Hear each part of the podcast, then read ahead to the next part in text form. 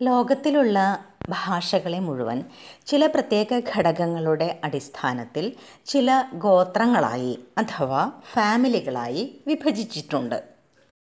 ഇപ്രകാരം അനേകം ഭാഷാഗോത്രങ്ങൾ ഉള്ളതിൽ ഏറ്റവും പ്രമുഖമായതും വളരെയധികം പ്രദേശങ്ങളിൽ വ്യാപിച്ചിരുന്നതുമായ ഒരു ഗോത്രമാണ് ഇൻഡോ യൂറോപ്യൻ ഭാഷാഗോത്രം അഥവാ ഇൻഡോ യൂറോപ്യൻ ഫാമിലി. ഈ പേരിൽ തന്നെ രണ്ടംശങ്ങൾ നമുക്ക് കാണാം. ഇൻഡോ എന്നുള്ളതും അതുപോലെ തന്നെ യൂറോപ്യൻ എന്നുള്ളതും.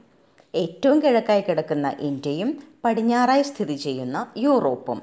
അപ്പോൾ ഇന്ത്യ മുതൽ യൂറോപ്പ് വരെ എത്തുന്ന വിവിധങ്ങളായ പ്രദേശങ്ങളിൽ വ്യാപിച്ചു കിടന്ന ഒരു ഭാഷാഗോത്രമാണ് ഇൻഡോ യൂറോപ്യൻ ഭാഷാഗോത്രം എന്ന് നമുക്ക് പേരിൽ നിന്ന് തന്നെ മനസ്സിലാക്കാം.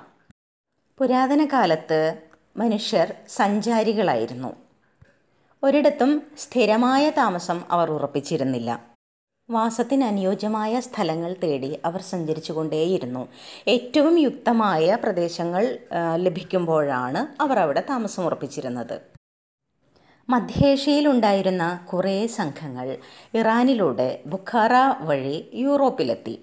യൂറോപ്പിന്റെ വടക്ക് പടിഞ്ഞാറ് പ്രദേശങ്ങളിലെത്തി ഈ സംഘങ്ങൾ അവിടവിടെയായി വാസമുറപ്പിച്ചു.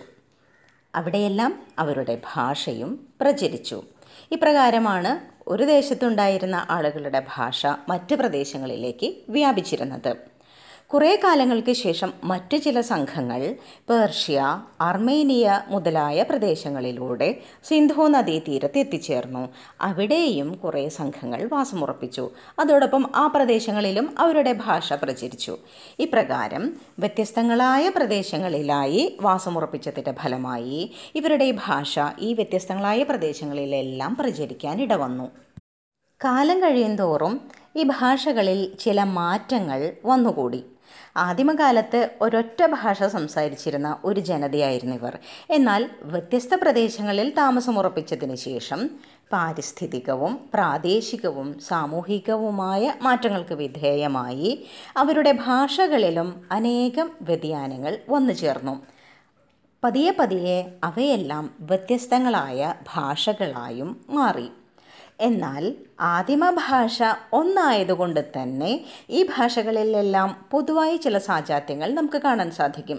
കാരണം ഇത് ആദിമ കാലഘട്ടത്തിൽ ഒരൊറ്റ ഭാഷയായിരുന്നു. പിന്നീട് കുറേ കുറേ മാറ്റങ്ങൾ വന്നിട്ടാണ് ഇത് വ്യത്യസ്തങ്ങളായ ഭാഷകളായി മാറിയത്. അതുകൊണ്ട് തന്നെ ഘടനാപരമായും അർത്ഥതലങ്ങളിലുമെല്ലാം അനേകം സാജാത്യങ്ങൾ കാണിക്കുന്ന ഒരുപാട് ഘടകങ്ങൾ ഈ ഭാഷകളിലെല്ലാം കാണാൻ സാധിക്കും.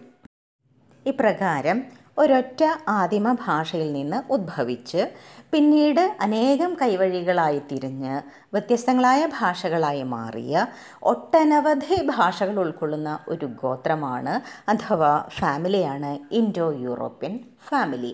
അനേകം ഭാഷകൾ ഈ കുടുംബത്തിൽ ഉണ്ട്. പ്രധാനമായും പത്ത് ഭാഷകളാണ് ഇൻഡോ യൂറോപ്യൻ ഫാമിലിയിൽ ഉൾക്കൊള്ളുന്നത്. ഏതൊക്കെയാണ് ആ പത്ത് ഭാഷകളെന്ന് നോക്കാം.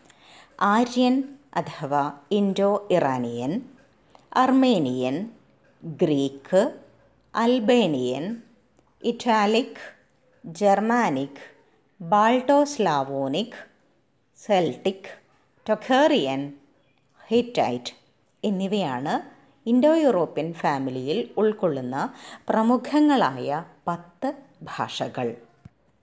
ഇതിൽ ആര്യൻ അഥവാ ഇൻഡോ ഇറാനിയൻ എന്നറിയപ്പെടുന്ന ആ ഭാഷയിൽ ഉൾക്കൊള്ളുന്നത് അല്ലെങ്കിൽ ആ വിഭാഗത്തിൽ ഉൾക്കൊള്ളുന്നത് സംസ്കൃതം അവസ്റ്റൻ പ്രാകൃത് തുടങ്ങിയവയാണ്. അപ്പോൾ സംസ്കൃത ഭാഷ അവസ്ഥ ഭാഷ പ്രാകൃത ഭാഷ തുടങ്ങിയവയെല്ലാം ഉൾക്കൊള്ളുന്ന ഒരു ഗ്രൂപ്പാണ് ആര്യൻ ലാംഗ്വേജസ്. രണ്ടാമത്തേതാണ് അർമേനിയൻ. അർമേനിയൻ ഭാഷ ഉൾക്കൊള്ളുന്നു. ഇനി മൂന്നാമത്തെ വിഭാഗമാണ് ഗ്രീക്ക്. ഈ വിഭാഗത്തിൽ അയോണിക് അറ്റിക് ഡോറിക് തുടങ്ങിയ ഭാഷകളെല്ലാം ഉൾക്കൊള്ളുന്നു. നാലാമത്തെ ഗ്രൂപ്പായ അൽബേനിയനിൽ അൽബേനിയൻ ഭാഷ ഉൾപ്പെടുന്നതാണ്. അഞ്ചാമത്തേതാണ് ഇറ്റാലിക്. ഇതിനകത്ത് ലാറ്റിൻ ഓസ്ഖം ഫ്രഞ്ച് എന്നീ ഭാഷകൾ ഉൾക്കൊള്ളുന്നു. Gothic Danish Swedish Anglo Saxon എന്നീ ഭാഷകൾ ഉൾക്കൊള്ളുന്നതാണ് ജർമാനിക് ഗ്രൂപ്പ്.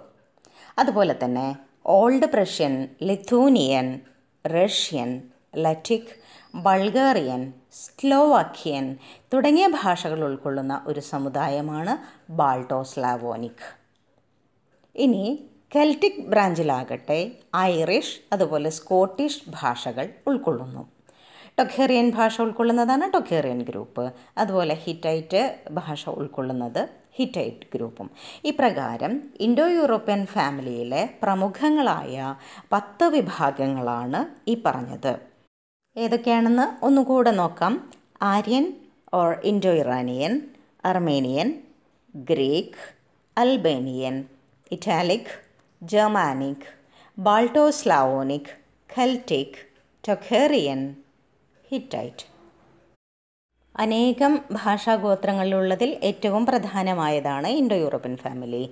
ആ ഇൻഡോ യൂറോപ്യൻ ഫാമിലിയിൽ പത്ത് ഉപവിഭാഗങ്ങളും അടങ്ങിയിരിക്കുന്നു.